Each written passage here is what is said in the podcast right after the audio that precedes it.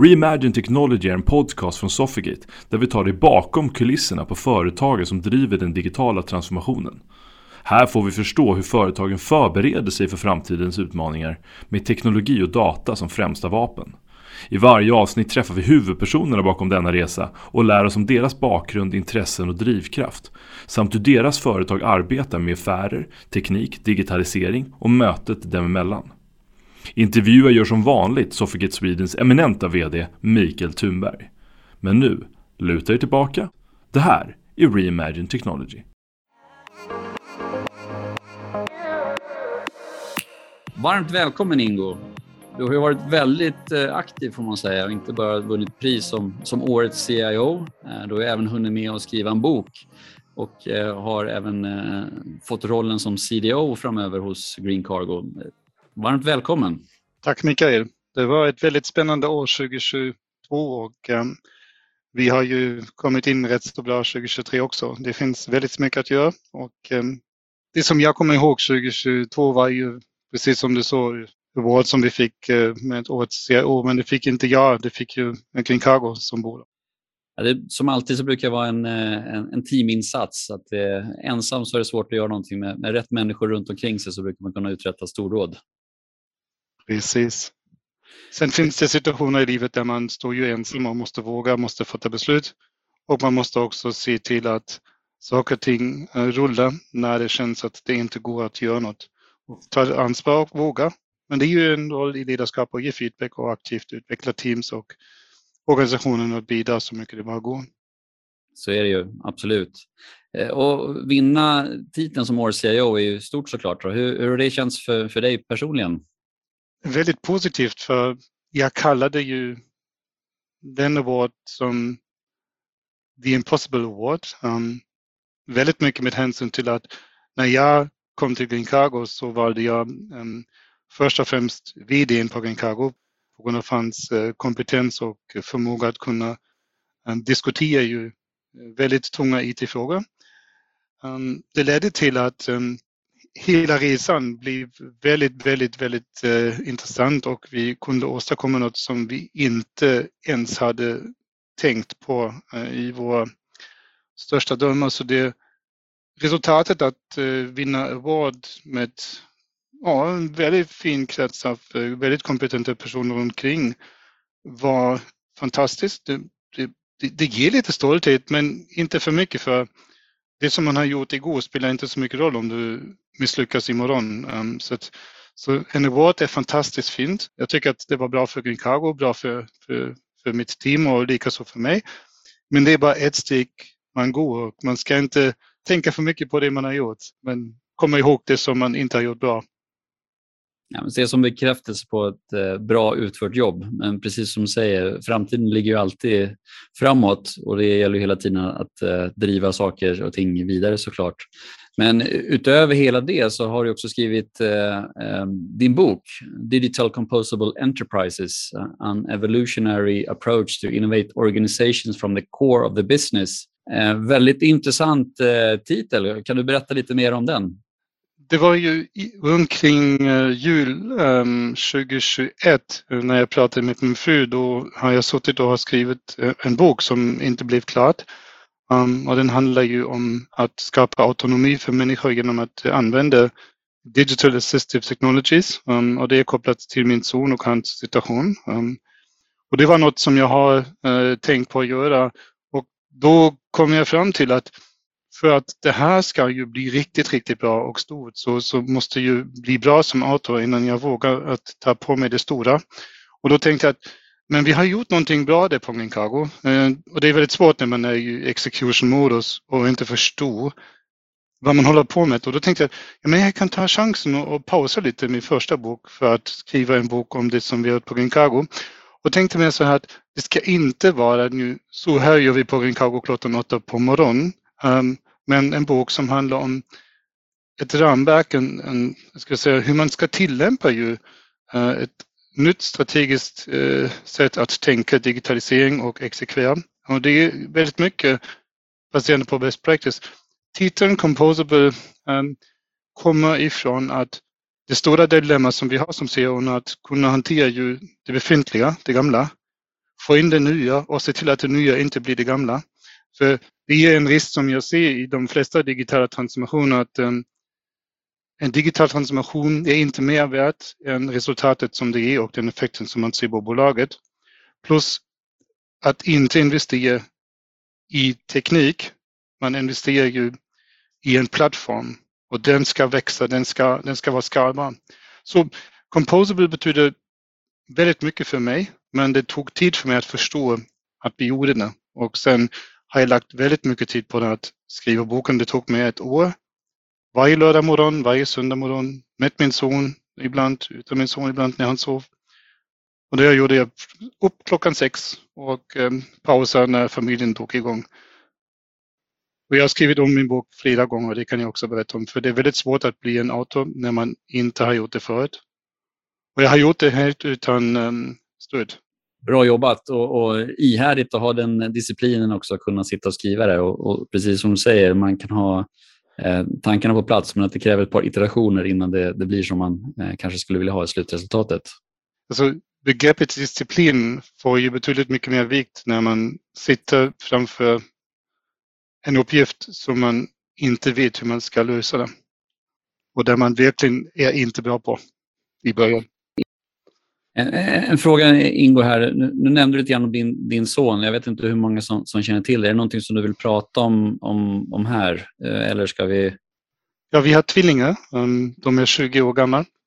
Um, en föddes med en genetisk defekt och eh, han är helt beroende av eh, hjälp. Han kan inte kommunicera, han kan inte fatta egna beslut och kommer aldrig i livet kunna ta ansvar för bara en, en liten, liten del i livet. Så att, och det kräver väldigt stora insatser, det kräver oerhört mycket um, energi och det var därför jag tänkte att jag ska skriva en bok om assistive technologies för att skapa autonomi för honom, för de som är med honom på sikt, framförallt hans tvillingsbror. Och det blir ett projekt som är väldigt viktigt för mig, för i dagsläget finns det ingen som kommer ta över det ansvaret som jag har som, som pappa eller vi som föräldrar. Och um, hans tvillingsbror kommer ju någon, någon dag ta över det ansvaret och där ska jag göra en skillnad faktiskt. Och det är ett sätt att kunna öka livskvaliteten egentligen i, i de situationerna på, på ett bra sätt. Ja, för de berörda men också för de som är ju caregivers eller det finns många personer som involveras i ett, på ett sådant resa. Om vi går tillbaks till din eh, eh bok du skriver att eh, boken hjälper eh, demystify the enormous challenges enterprise face to evolve into digital or even digital composable organizations. Um, kan du utveckla det lite grann och se hur, vi, hur ska man ta till sig det, det budskapet och vad, vad är kärnan av det som du vill ha sagt med det? Ja, kärnan är ju kopplat till att uh, börjar man med Gartner som har pratat om digital composability så, så, för, så förstår man ju att det finns någonting där som är viktigt att ta hänsyn till. Men tillämpningen av den typ av um, ska jag säga, information är väldigt svårt. Sitter man i en digital transformation så tänker man ju så här, ja men det som jag håller på med är ju rätt. Um, jag ska lägga till lite AI, jag ska lägga till lite IoT, jag ska bygga upp förmåga på olika sätt, investera i teknologi. Ja men fan, vi har blivit datadriven men det hänger inte riktigt ihop. Och när du ser att du ska utveckla och kommer till din till kärnprocesser i bolaget, då förstår du att, ja vänta nu, alla mina teknologier ligger ju utanför. De hänger inte ihop. Jag har ju en kärnverksamhet och den har jag inte digitaliserat. Hur ska jag göra? Där har du tunga system. Det kan vara mainframe, det kan vara SAP, det kan vara Oracle, det kan vara vad som helst. Man får inte ihop som CIO eller CDO, man får inte ihop det här. Och att digitalisera och investera i teknologi och data, det är ju en sak. Men att bygga ju eh, någonting som är ju med det engelska begreppet sustainable, hållbar, som går att bygga på, som går att skala på och återanvända. Det är väldigt få som har lyckats.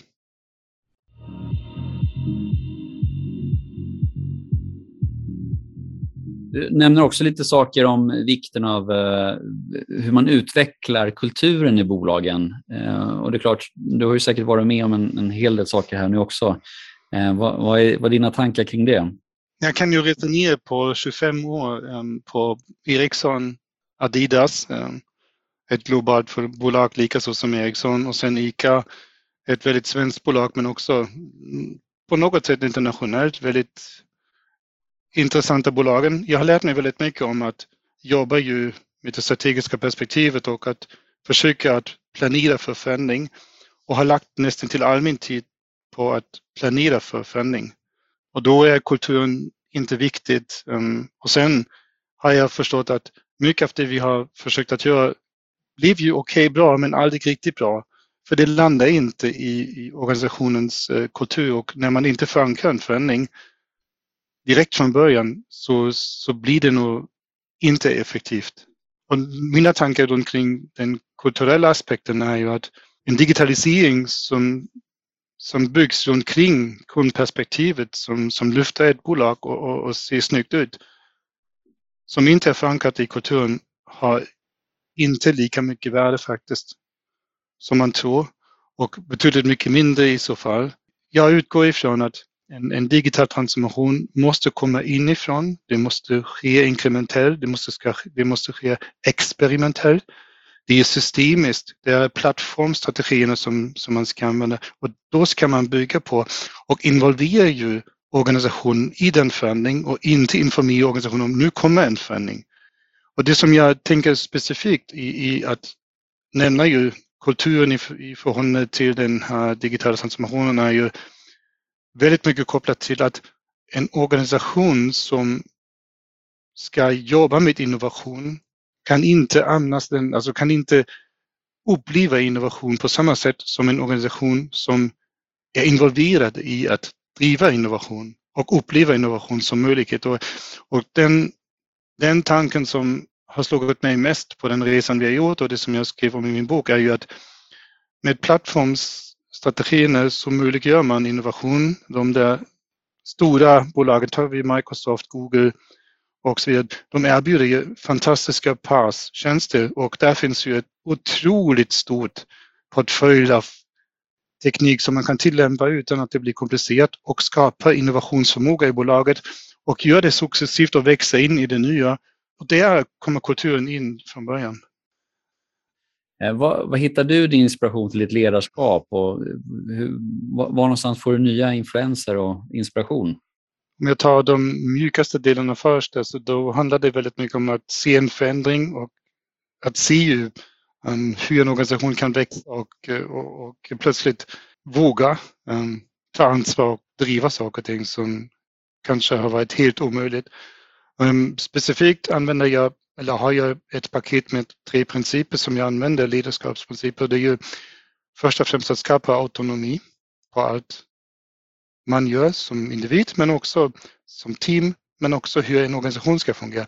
Skapar man autonomi så blir man oberoende, då får man saker och ting gjort och tar mycket mer ansvar. Då kommer vi till accountability, det finns inget bra svenskt ord.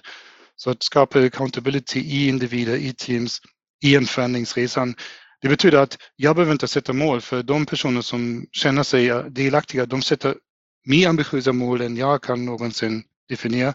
Och då behöver inte, du behöver inte ens dokumentera dessa för, för, för de är ju full in. Det är, det är något helt annat att du, att du levererar på definierade mål än att du tar dina mål som är mest relevanta för bolaget, som är avstämda såklart, som du gillar göra, det som du gillar blir du riktigt bra på. Och sen Nummer tre, att det här går inte utan tillit. Skapar man inte tillit så får man inte autonomi och accountability. Så det betyder att återigen kultur som är en väldigt viktig fråga där. Alltså det som CIO står för är ju um, stabilitet. Um, du ska leverera precis på den planen du har lagt. CIO tvingas att, att vara en person uh, så som, som CISOs uh, eh, skapar risktolerans um, i de förmågor som en organisation måste ha. Det är en förändring som jag gillar att göra och främja. Eh, att, att skapa autonoma team, som, som du säger, det, det, kan ju vara någonting som kan vara lätt att säga, men att få det att hända i, i praktiken eh, kommer ju väldigt mycket upp till som hur du är som, som ledare i det här fallet och, och eh, att du också nämner tillit som en väldigt stor framgångsfaktor i det eh, tror jag också är oerhört viktigt. Man kan ju alltid önska saker och ting men det kräver också att man kan lita på, på sina medarbetare, hur man får det engagemanget hos dem. Mm. Men här, här tycker jag faktiskt, alltså det som min, mitt utgångspunkt var ju att lyssna Och genom att lyssna kunde jag skapa en story. Eh, min story blev bättre ju mer jag lyssnade. För ju mer jag lyssnade, mer, mer, alltså, ju mer information fick jag för att kunna underbygga mina beslut och mitt resonemang. Så genom att lyssna på dem som inte mådde bra fick jag mer förtroende att men här finns någon som inte kommer med en ska jag säga, process eller en plan eller en strategi. Men det är någon som lyssnar och det, det skapade ju förtroende i sig. Och sen, jag kan ta ett exempel. Att hur skapar man autonomi? Jag pratade med Dick. Dick kommer gå i pension idag. Han, han, han, det är hans sista dag på jobbet och jag ringde honom igår. Vi hade ett långt samtal och pratade om precis det som jag kommer säga nu. Det var ju ett möte i Hallsberg och då då träffade jag Dick för första gången och eh, jag kände att någonting var nog inte riktigt okej. Okay. Då ställde jag frågan, vad är det som du absolut inte gillar och måste göra? Och då sa han, att beställa utveckling i mainframe i Indien. Och då ställde jag frågan, varför? Och då sa han, för att det är helt ohållbart, det funkar inte. Och vi kan inte göra verksamhetsutveckling utan att vi utvecklar i mainframe. Och då säger jag, okej, okay, hur vill du ha det? Ja, men vi kan inte ha det kvar. Jag säger, hur vill du ha det? Ja, men jag vill ju att vi kunna faktiskt självutveckla i mainframe. Okej. Okay. Då kan vi säga att vi gör det. Och då tittar han på mig, men jag har inget mandat. Och då säger jag, nu har du ett mandat. Och sen har jag kämpat hårt med många till för att få det gjort. Och sen sex månader senare slutade vi att eh, använda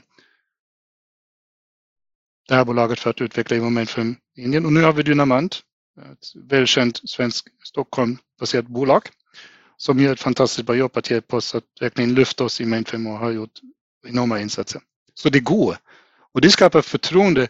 Det, det, det spridas också och, det, och det, det, det gör att man kommer ju med de problem som vi måste verkligen adressera.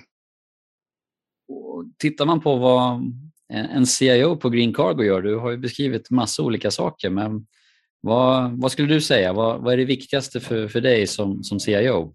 Alltså förstärka ju sense of urgency från verksamheten i det vi gör. Um, men jag har gjort en sak som, som är kanske inte, inte direkt det som man förväntar sig från en CIO och många pratar ju om att IT ska ju absorberas av verksamheten och att IT inte behöver vara en funktion mycket längre. Och jag tycker att när CIO kommer till den insikten så förstår de inte mycket längre att de har betydligt mycket större ansvar för att utveckla sin verksamhet. Um, och det som jag tog på mig, att fatta enormt många beslut utan att uh, ha kraven på dessa beslut. Investeringar på plattformar, digitalisering. Det går inte att fråga ju någon som inte kan så Henry Ford som sa ju så här eh, if I would have asked people what they want, I would have said faster horses. You know? så, så du kan faktiskt inte göra det, så du måste, du måste ta ansvar och komma fram till en fundamental strategi som du kan erbjuda som en smörgåsbord till verksamheten, där de kan komma på kraven hur de vill ha det men, och hur de vill tillämpa det, men inte sitta och vänta, för då kommer det inte hända. Så det är en väldigt stor förändring som jag har tagit på mig och vi har nästan till aldrig pratat om nu ska vi köra agilt, nu ska vi bygga upp eh, Cloud Center of Excellence, nu ska vi satsa på de där plattformarna, nu ska vi skala upp på low-code eller vad det nu var. Aldrig. Vi informerar om det som går att göra på efterhand.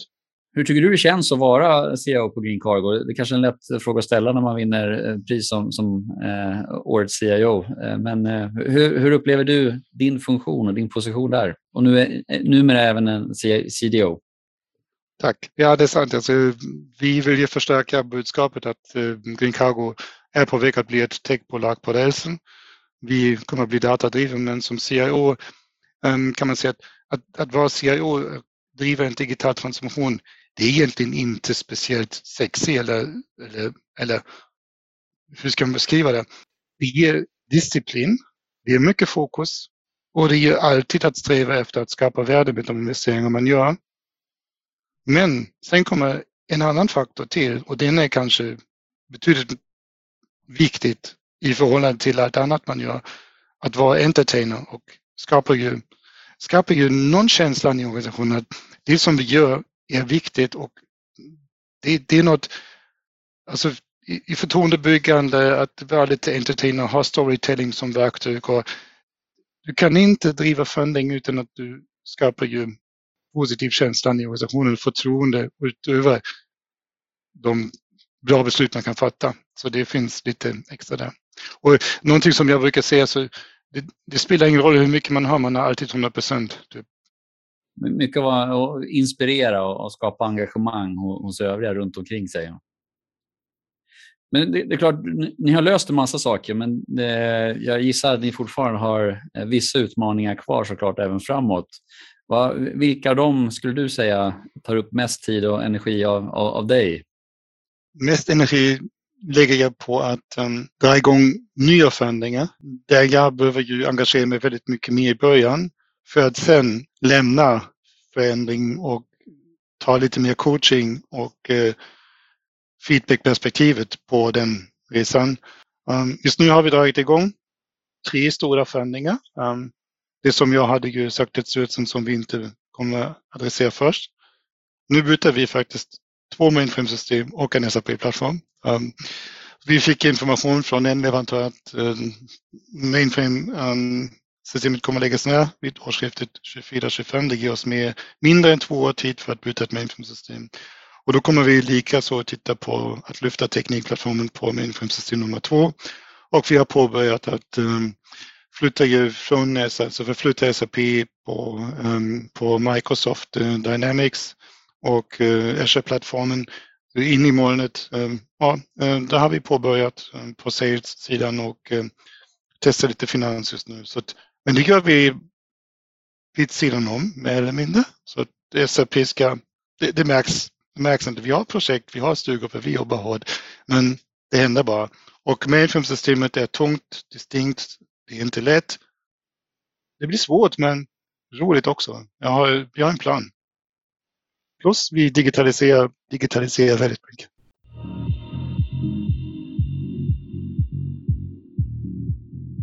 det finns säkert många saker som, som gör riktigt stolt att arbeta just på, på Green Cargo. Är det några av de sakerna som du kan dela med dig här? Ja, det, om, jag, om jag skulle, jag skulle berätta om en sak, men nu hoppas jag att eh, min VD inte lyssnar. Det är ju faktiskt det som gör mig mest stolt över allt annat är ju att uh, han har så pass mycket förtroende på det vi gör. För du kan inte få mer än förtroende i det som du gör. Och gör du väldigt många saker som, som CIO, framförallt så som vi har gjort. Vi har varit och där vi har fattat många beslut som går helt emot strömmen som inte är ju best practices. Och vi har lyckats, ja, rätt så bra. Så att ha det här förtroendet, det är väldigt stort. Det måste kännas väldigt skönt. Ja. Apropå förtroende och, och Green Cargo som arbetsgivare. Eh, konkurrensen och arbetskraften är ju alltid väldigt hög. Eh, och det är klart, det märker ju ni säkert också av. Hur, hur arbetar ni med, med, olika typer av frågor som för att vara en attraktiv arbetsgivare och employee experience och andra delar som, som är intressanta? Det finns olika faktorer. Först har vi väldigt bra um, personer inom Green Cargo IT som är väldigt kompetenta som står för en, en, en väldigt gedigen transformation. Um, vi har koll på tech, vi har koll på data, vi har koll på väldigt mycket. Och när de träffar ju kandidater så, så kan de presentera någonting som är riktigt, riktigt bra. Sen lägger vi till ledarskapsperspektivet. Det, är skönt faktiskt att vi har vunnit priset, men det ger oss en viss mandat också att kunna säga att men det är inte så illa på Green Cargo som ni, ni kanske vill jag ansluta. här. Men sen kommer ju dimensionen av att ta ju storytelling in i, i det här. Um, att motivera genom att berätta om en, en, en, en resa på ett annat sätt än man brukar göra. Så det, och det sista, och det, det är det som lockar ju techfolk till Green Cargo, är um, vi kan inte konkurrera med Spotify, alltså vi kan inte konkurrera med Ericsson, alltså vi kommer aldrig i livet kunna ha typ 50 personer som jobbar med AI eller, eller de har 10 personer tror jag som jobbar med composability. Um, nej, det har vi inte. Men vi har ett fantastiskt bra techportfölj, alltså lösningar som, som är riktigt, riktigt, riktigt vassa. Um, och kommer man till Gencargo så jobbar man med väldigt många tunga förändringar och har ett mycket bredare perspektiv på förändring. Så du lär dig betydligt mycket mer. Och att sätta upp ett CCOE på Cargo är ett hästjobb. Hur hanterar ni situationen med att arbeta på, på distans eller på kontoret? Det är ju någonting som alltid verkar vara ett uh, hett ämne. Ja, vi har anpassat oss. Många jobbar på distans fortfarande. Det är inte så att alla kommer tillbaka till kontoret. Um, men det är ju faktiskt bra. Vi jobbar på olika platser och um, det, det, det, funkar väldigt bra. Sen är det skönt att träffas, eh, men jag själv har ju varit restriktiv också under pandemin. Och ehm, jag tog emot priset ehm, i december 2022 genom att vara med på distans. så, men det var, var konstigt, men det fungerade. Ja, men jag tycker det fungerade väldigt, eh, väldigt bra faktiskt. Det, det syntes väldigt klart och tydligt för, för alla som var deltagare. Eh, så att, det gick ju alldeles utmärkt. Om vi går över och tittar, diskuterar lite grann mer om digitalisering. Eh, alla pratar om det och alla gör det, men vad som faktiskt egentligen innebär eh, varierar ju ganska mycket. Och eh, några av de kunderna vi, vi pratar med pratar väldigt mycket om att det hanterar att skapa nya digitala intäktsströmmar eller produkter. Och några pratar mycket mer om integrering av kunder och partners och leverantörer så att man kan säkerställa processer och arbetsflöden mer end-to-end. Hur, hur, ser du på det? Vad är, vad är digitalisering för, för dig och för Green Cargo? Ja, I mitt perspektiv är digitalisering framförallt i en bransch som Green Cargo något som inte går att göra eh, som projekt eller program. Det är också en, en, en som jag nämnde, en, en förändring gällande kulturen av bolaget. Det är mycket som förändras. Det är inte bara att lägga till teknik. Och sen tycker jag, det, det jag utgår ifrån det att det är ju inte bara för Ginkaro en, en, en nyckelfråga hur man tillämpar digitalisering, men det måste ju komma från verksamhetens kärna. Så det går inte att digitalisera genom att man bygger ju ett fint kundgränssnitt och sen hänger processerna inte ihop.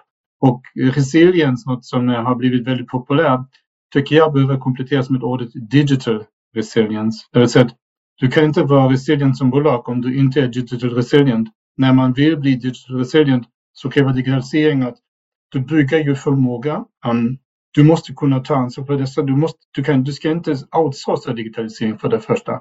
Alltså du måste ha fullt ansvar för cloud.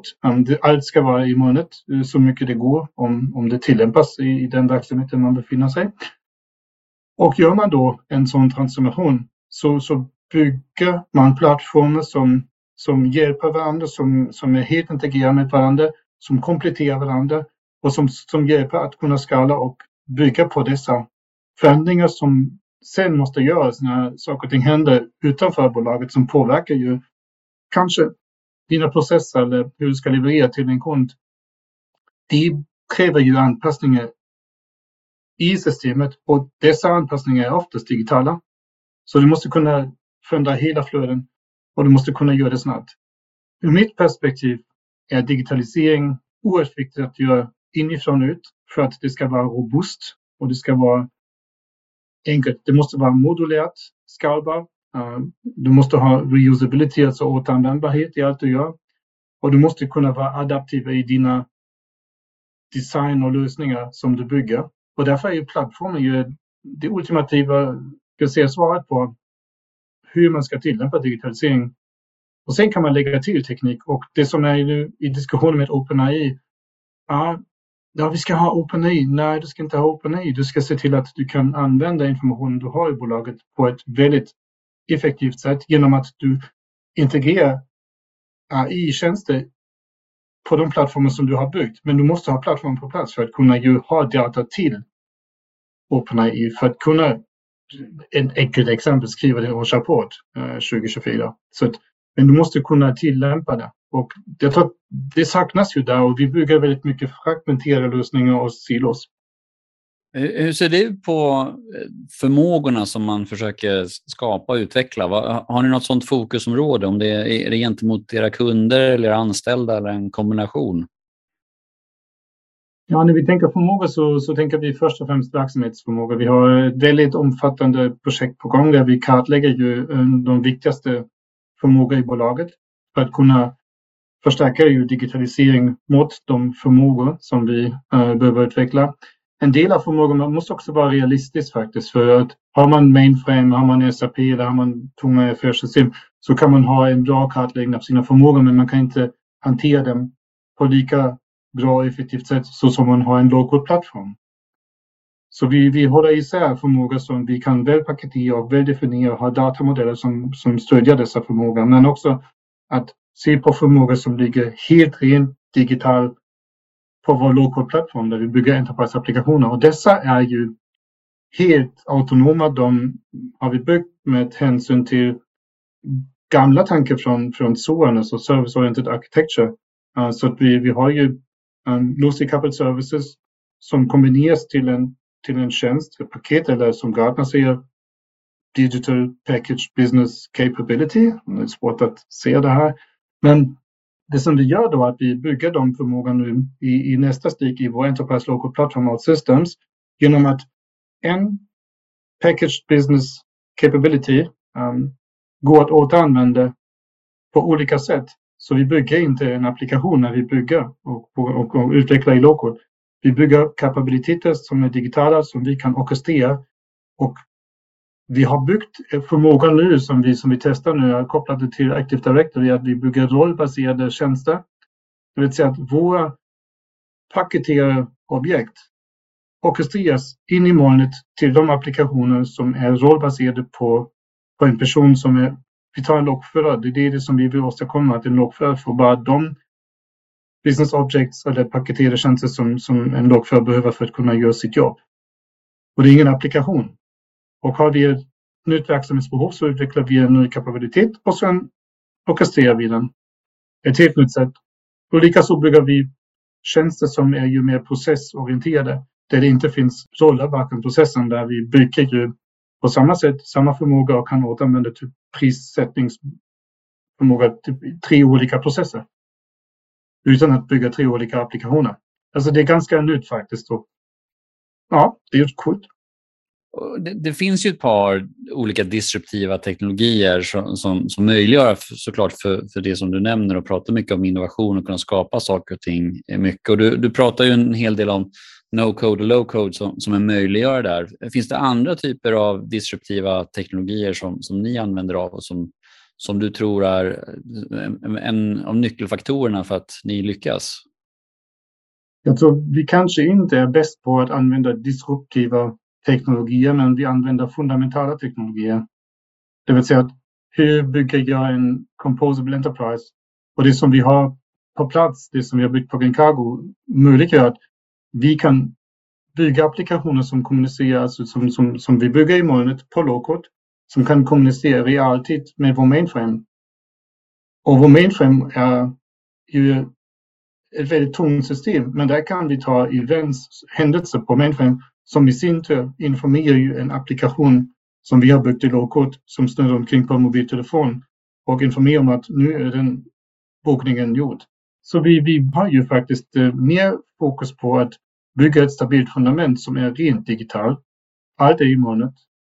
Och att vi kan ju även förflytta oss, som jag nämnde med SAP, att SAP som är en bra plattform, men den passar inte Green Cargo med det som vi har gjort. Men att förflytta SAP in i Microsoft-sfären. Det, det, hänger ihop. Så vi har de där kapabiliteterna när vi bygger Analytics och förmåga i Analytics. Eh, vi har GCP, Google Cloud Platform, men också Microsoft. Och det som, det som gör skillnad här är att när, när vi då lägger till Dynamics och bygger ju eh, vår framtida ERP-system på Microsoft, då hänger vår plattform, alltså Analytics-strategin, hänger ihop med hur vi inför ett nytt ERP-system. Och det, det blir automatiskt digitalt och vi kommer ju lägga till AI OpenAI hur vi vill. Det, alltså, vi skapar ju förutsättningar, så det är inte disruptiva teknologier, det är mer fundamentala teknologier. Så sen kan du lägga till och testa. De disruptiva ger så lite faktiskt i början, det tar tid. Men de fundamentala bitarna måste vara på plats för att kunna lägga till de disruptiva. Rätt eh, fundamentala byggbitar på, på plats för att kunna eh, skapa snabba eh, olika typer av innovationer, tolkar jag det som. Korrekt. Och vi använder ju, om man, om man tänker så, vi, vi kör väldigt mycket Azure, vi kör GCP, vi har low-code uh, out systems, um, en, en världsledande plattform för, för low-code-utveckling. Vi har UiPath för automation. Eh, vi kör ju hela Microsoft-kittet för, för Workplace. Vi har Microsoft eh, eh no, Power för, för att bygga ju analytics-förmåga för de demokratis, demokratiserade delar i Analytics för att bygga en datadriven organisation. Så det är rätt så good enough. Vi kör IoT-data in till bolaget, kör predictive maintenance, använder eh, um, AI där det går, har samarbete med ett amerikanskt bolag för att lyfta oss eh, att vara först i Europa att digitalisera ju med algoritmer som kommer egentligen från Amazon för att Amazon har byggt dessa algoritmer för att kunna hantera sina datacenter globalt. Så den komplexiteten har vi i vår verksamhet. Så vi, vi gör mycket av det här. Det är disruptivt, ja. Dock inte. För det är en algoritm, inte mycket mer. Och det är kanske viktigaste här, som man oftast glömmer bort. Alltså du kan bygga upp fantastiska algoritmer, du får fantastiska insikter, men kan du exekvera på det som du har lärt dig? Om vi ska ta ett steg tillbaks där och titta eh, med, omvärlden såklart. De, de senaste åren har ju varit eh, väldigt eh, säga, eh, ovanliga kanske. Men hur har corona och energikrisen påverkat er, er bransch och även er på Green Cargo? Ja, för det mesta har corona påverkat oss att lära oss att jobba digitalt. Sen har vi sett att um, det har haft stor påverkan på våra kunder, på transportbranschen överhuvudtaget och har också lett till um, stora besparingsprogram eh, inom Green Cargo. Vi har tagit ner investeringsbudget um, 2021 med 70 procent. Men vi har lyckats att bygga alla dessa förmågor ändå. Och det är som jag sa tidigare, så det spelar ingen roll hur mycket jag har, jag alltid 100 procent. Och då är det bara att fokusera på att använda det som är kvar så effektivt som möjligt för att kunna göra det som verkligen hjälper bolaget här och nu. Tittar man på den sista biten, eh, vad, vad, är nästa mål för dig och Green Cargo? Du har ju nämnt en hel del saker av era eh, initiativ framåt med, med nya ERP-system och, och, och, Dynamics och, och, så vidare. Men vad är nästa mål för, för dig? Vad, vad ser du som eh, din, eh, din stora steg? Ja, det, det, finns, det finns ganska, ganska mycket faktiskt, men ur mitt perspektiv, det nästa stora steg är att leverera på de investeringar vi har gjort gör det så effektivt som möjligt um, och fortsätta bygga förmågor som är hållbara, långsiktiga och strategiskt faktiskt för bolaget. Men som sagt, alltså det viktigaste är att vi levererar nu och skapar um, mer och bättre värde med de investeringar vi hur ser du på digitaliseringen i, i stort? Hur, kom, hur, kommer den att kunna lyfta Green Cargos förmågor ytterligare? Green Cargo är ju ett bolag som har en otroligt komplex verksamhet um, som styrs av enormt många faktorer som vi inte kan påverka. Uh, nätverkseffektivitet, att använda de produkter som vi har, uh, kunna um, göra det så effektivt som möjligt med den tidsplan som vi får för att kunna köra tåg är enormt komplext, enormt svårt och att ha en fyllningsgrad som är så hög som möjligt eh, på våra tåg och eh, tillfredsställa kundens behov är väldigt svårt att få ihop med de förutsättningar eh, det är enormt mycket komplexitet utöver det som jag nämnde. Och där är det ju vårt fokus att kunna använda digitalisering för att optimera ju våra förmågor där vi är redan ganska, vi ligger ganska bra till med den verksamhetsmodellen som vi har, alltså affärsmodellen. Där vi är, det är inte många bolag i Europa som använder samma principer som vi och vi har lärt oss nu att eh, bygga nya principer för att kunna styra upp vårt nätverk satsa på intermodala affärer och eh, där kommer vi använda digitalisering och det som jag nämnde med artificiell intelligens-nätverket som, som en väldigt, väldigt viktig faktor för att kunna lyfta eh, affärsmodellen och göra innovation ur det stora perspektivet. Vi jobbar med innovation kontinuerligt, inkrementellt, experimentellt och systemiskt som sagt. Men vi kommer nu uh, investera mycket mer i de stora förändringarna. Du berättar om väldigt mycket spännande saker som är, är, er framtid här i närtid. Men om man skulle titta på om det är någon som är fundersam och, och funderar på att eh, söka sig till dig och er på, på er resa, vad skulle du vilja lyfta fram som lite extra intressant för dem? Att vara med på en förändringsresa som är omöjligt att göra. Eh, lyfta ett bolag eh, som har varit allt annat än digitalt till en av de mest digitala bolagen i branschen och eh, Europa. Och jag tror faktiskt om jag skulle sammanfatta min framgång på Genkagos så är det mest beroende på väldigt kompetenta, engagerade kollegor som jag har. Som jag nämnde, en, en, en oerhört förtroendegivande sam, samarbete med vår VD, Ted Söderholm. Och inte minst um, den här transformationen som jag har gått igenom som person. Um, att våga um, att exekvera och planera mindre. Och vara den här, ska vi säga, ledare som, som hjälper till att vi förflyttar oss tillsammans um, på ett roligt sätt, men med fokus och där vi, där vi ska leverera någonting som, som, som, som är hållbart på sikt. Stort tack för din tid, Ingo. Väldigt många kloka insikter och, väldigt spännande att få höra om både din och er resa framåt.